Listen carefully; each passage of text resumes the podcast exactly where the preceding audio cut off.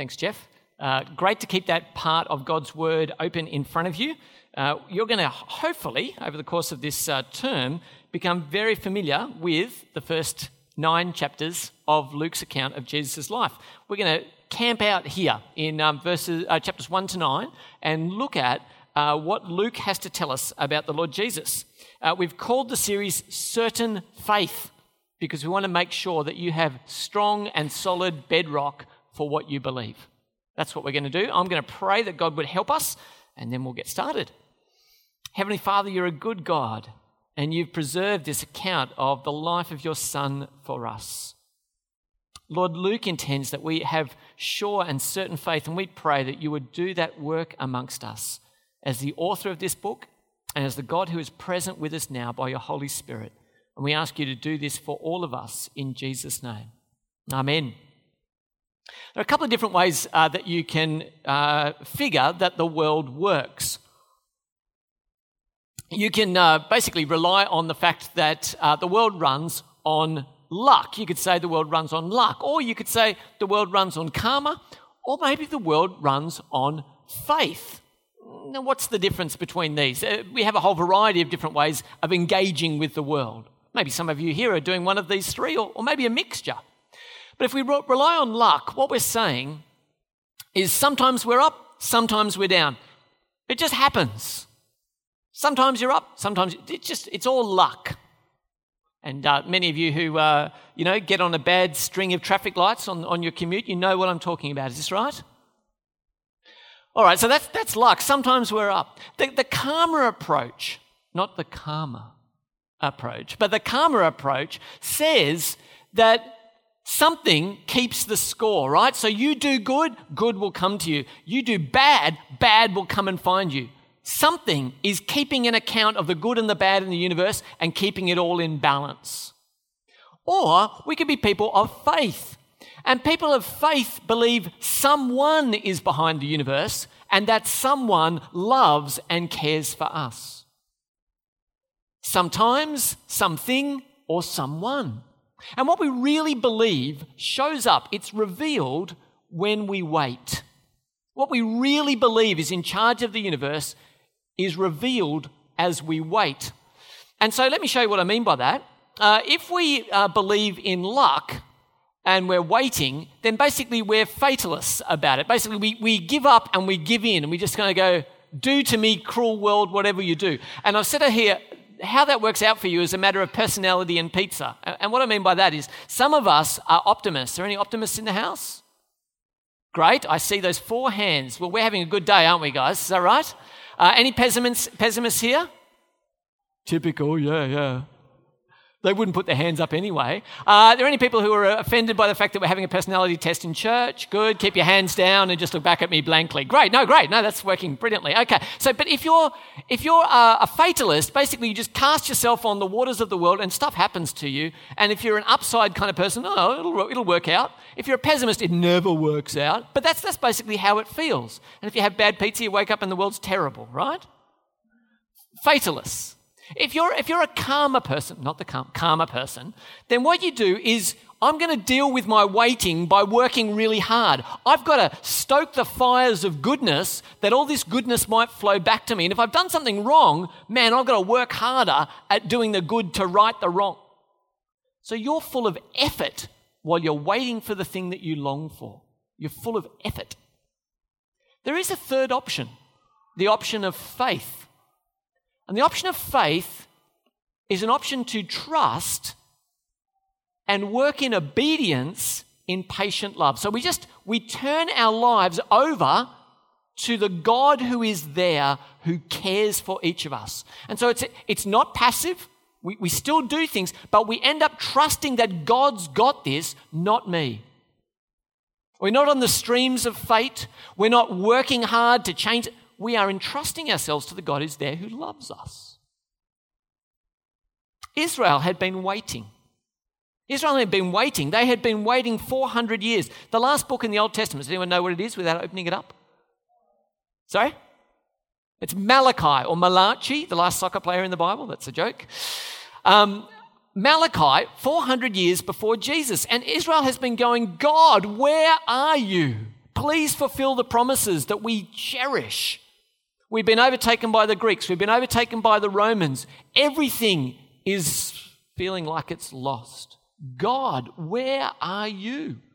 It's been 400 years. Where's God? And so, into that environment, we open up Luke chapter 1.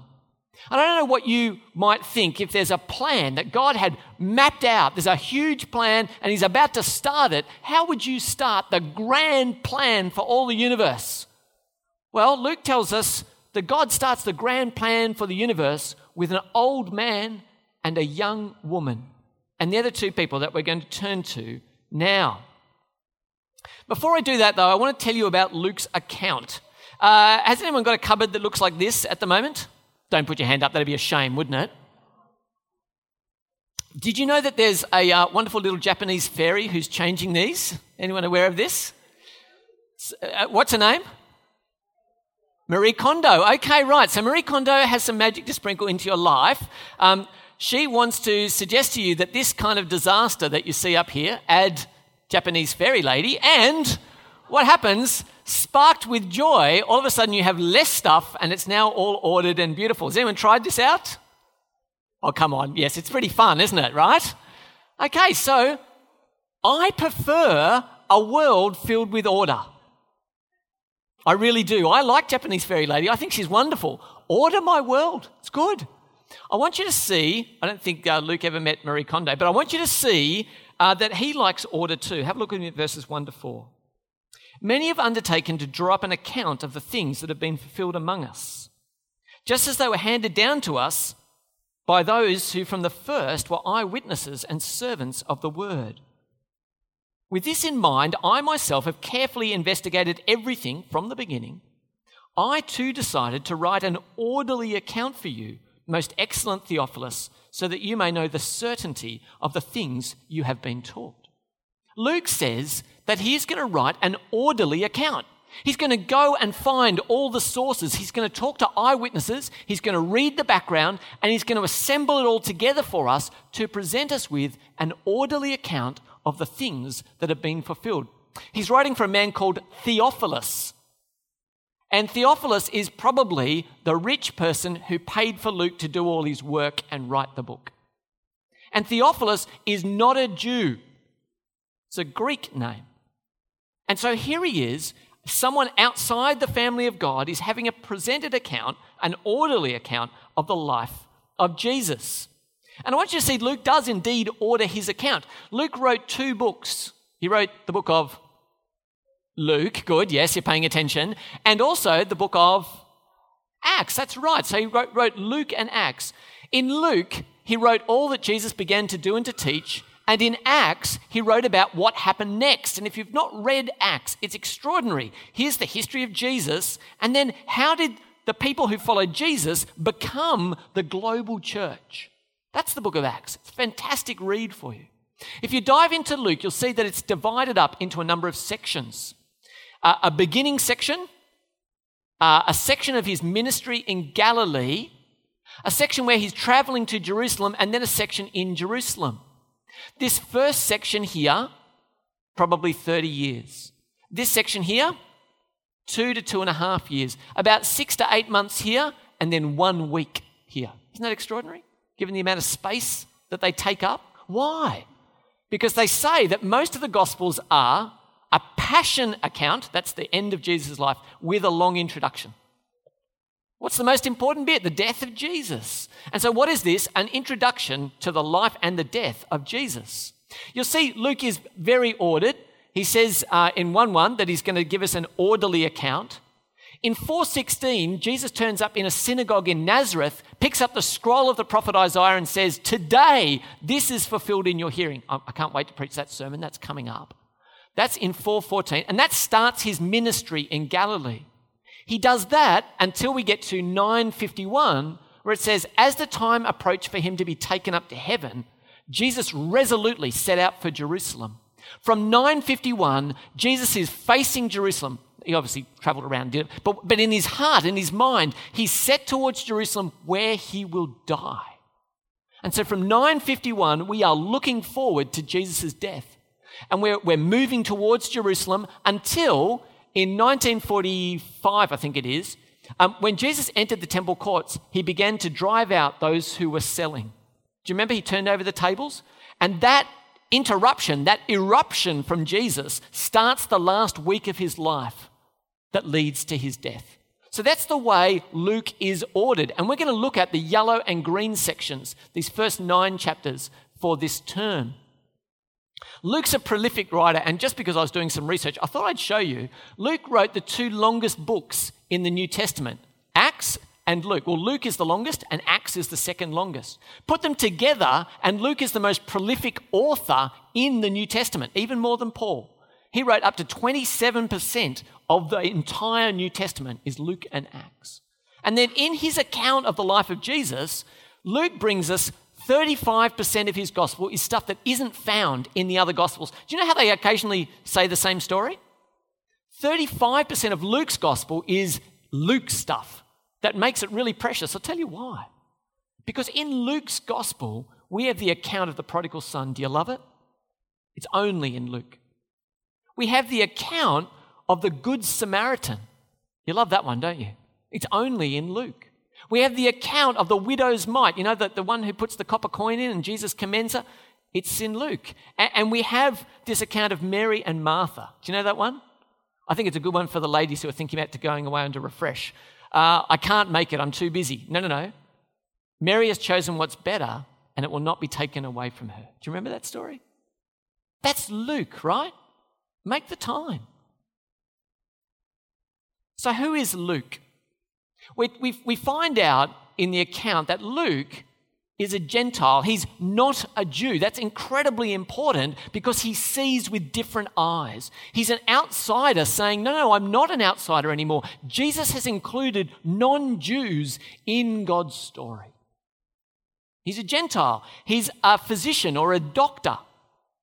He's a companion of Paul. He's on missionary journeys with Paul, which means he must have such an amazing insight into the work of God and shows why he has such a heart for the whole world because he was with Paul as he took the good news to the whole world.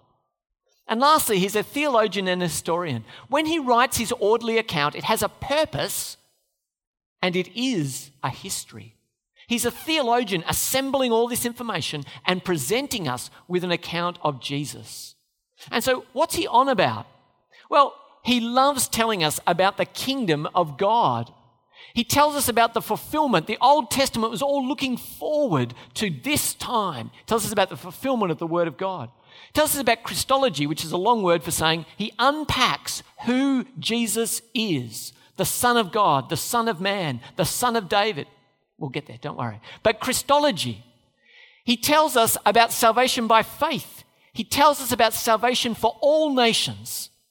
And beautifully, uniquely, I think, in terms of the, the, the, amount of time, he tells us about salvation for the least.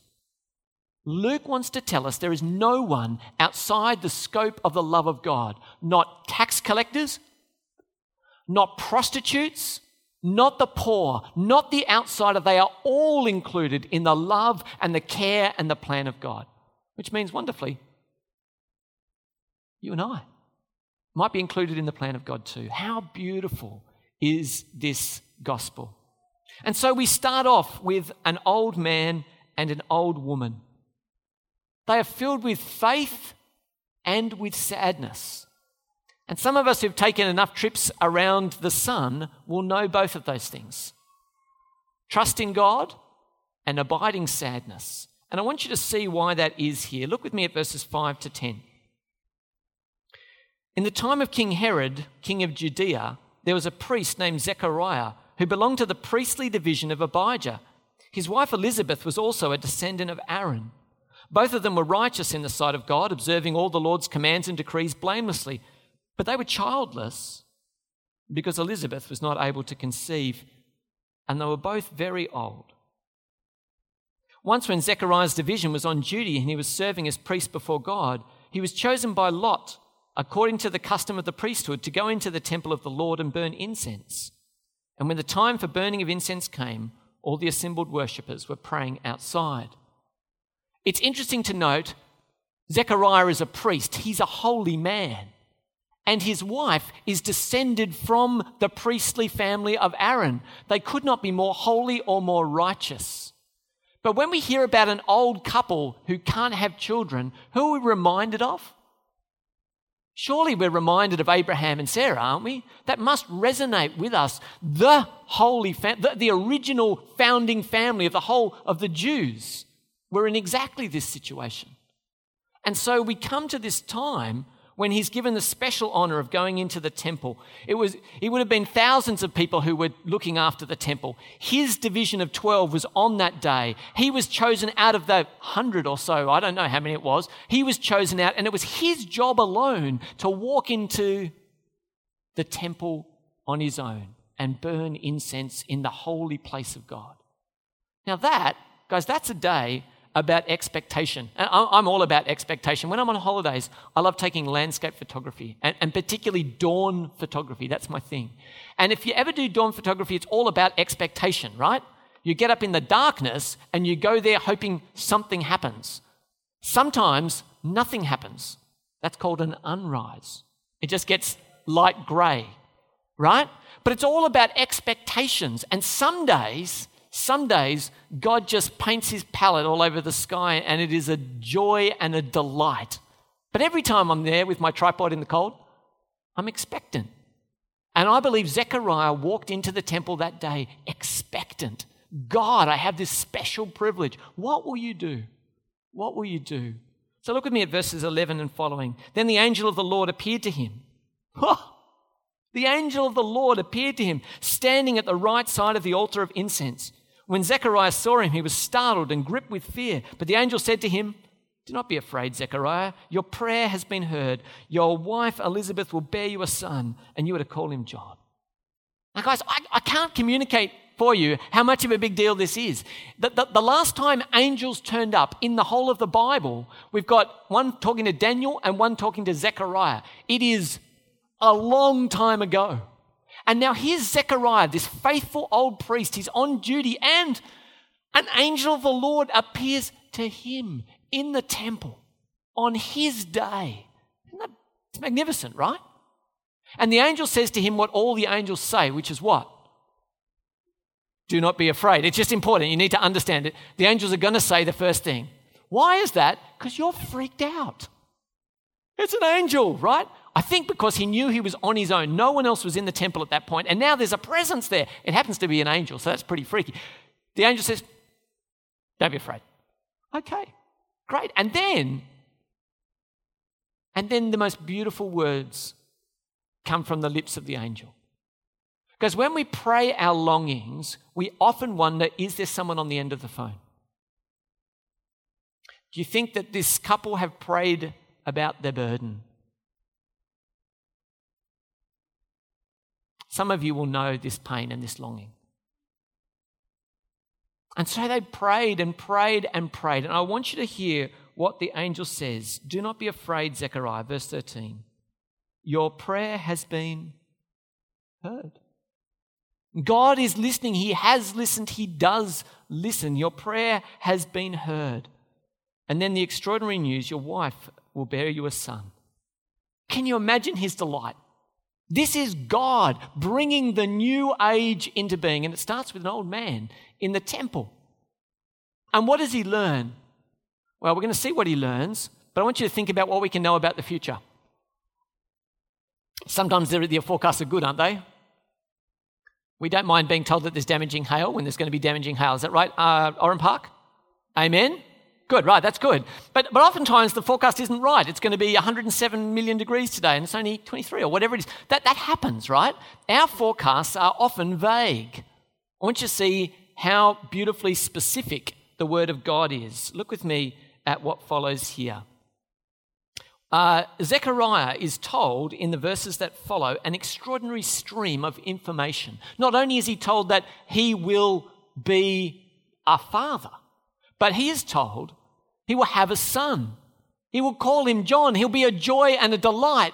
Many will rejoice. He'll be great. He'll never take wine. He'll be filled with the Spirit. He'll bring Israel back. He'll be empowered like Elijah to turn the parents to the children, and he will prepare the people for the Lord. Now, guys, this is all information about John the Baptist, who's coming, right? But I want you to know, standing in the temple, all this information is unveiled to Zechariah. And I want you to think with me just about the mechanics. John the Baptist doesn't exist yet, does he? Zechariah's just got the news. He hasn't been home. Wink, wink. Are you with me? He doesn't, he literally doesn't exist. And God, who is unveiling this incredible plan, who knows all things are happening according to his will, tells him everything about this boy that will be. Isn't that extraordinary? That's our God. And so he tells him what? I think he tells him everything an old priest could ever hope for, isn't it? You'll have a boy, he'll be great, he'll bring Israel back to God, he'll prepare the way for the Lord. It could not be more wonderful for an old priest. Yeah? And so sometimes, though, it can seem too good to be true, is that right? It's been photoshopped, hasn't it, right? Let's all agree. It wouldn't be like that if you actually went there. And we know from the internet, don't we? Uh, it, will pop up in a second. We, we know that if it sounds too good to be true, what? Well, it probably is. And so, what's Zechariah's response to this incredible unveiling of the plan of God? Well, have a look at me verse 18. Zechariah asked the angel, How can I be sure of this? I'm an old man, and my wife is well along in years. That's a perfectly reasonable question, isn't it? The question is, How can I be sure? That's a reasonable question. I want you to see what happens next. How can I be sure? The angel said to him, I am Gabriel.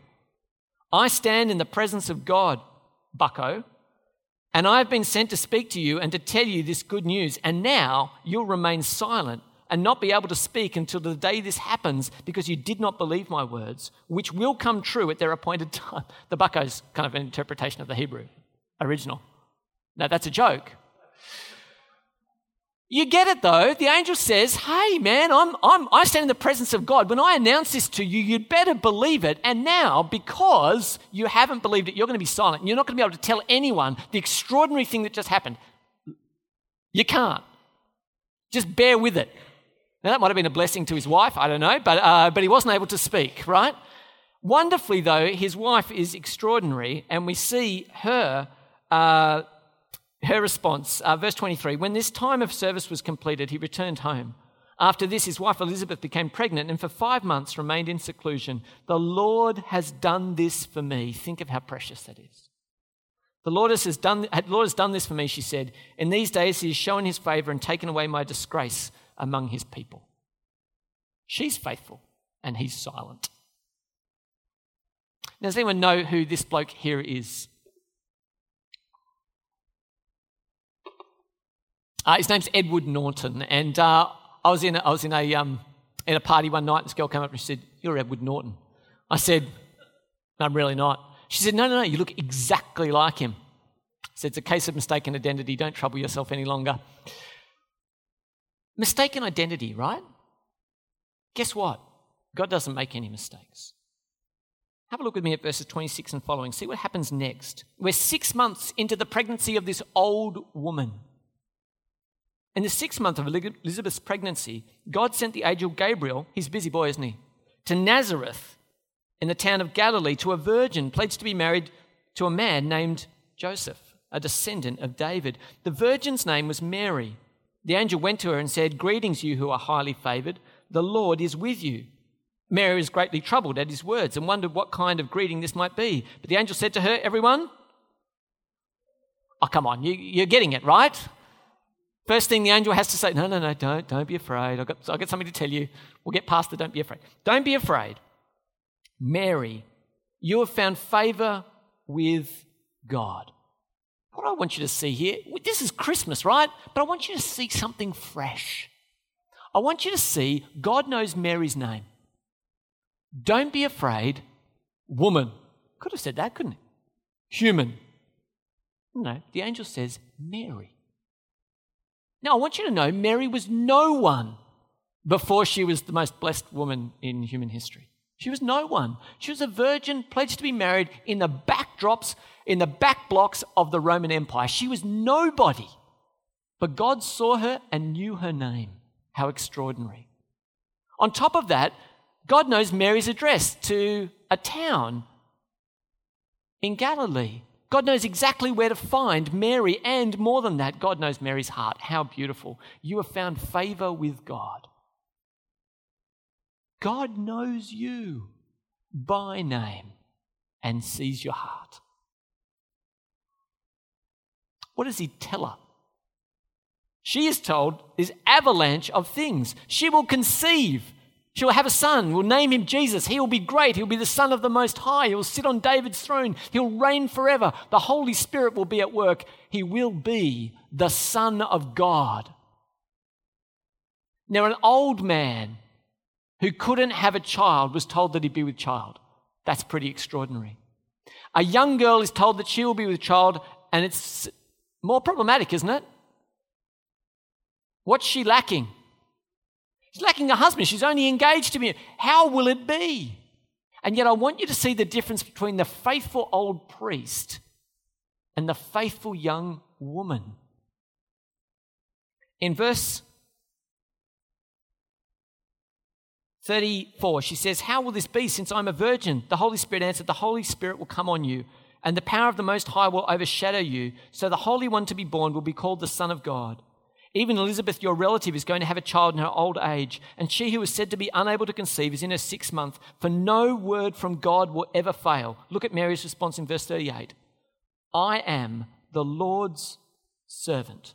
Mary answered, May your word be fulfilled. Then the angel left her. Mary responds with extraordinary faith. I commit myself into your hands, God. May your word be fulfilled. I'm your servant, I'm at your disposal.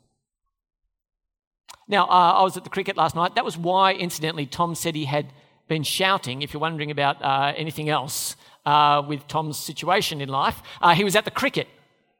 That helpful for everyone? Good, good, great. So at the cricket, when something exciting happens, what do you do? You start seated and then you what? You get up. Now, those guys were celebrating. Actually, it was raining and they were doing the YMCA, but um, was about the most exciting thing that happened in the whole game. But anyway, but that's by the by. When something exciting happens, you get out of your seat, you leap for joy. And I want you to see that's exactly what happened in verses 39 and following. At that time, Mary got ready and hurried to a town in the hill country of Judea, verse 40, where she entered Zechariah's home and greeted Elizabeth. They were related, you see.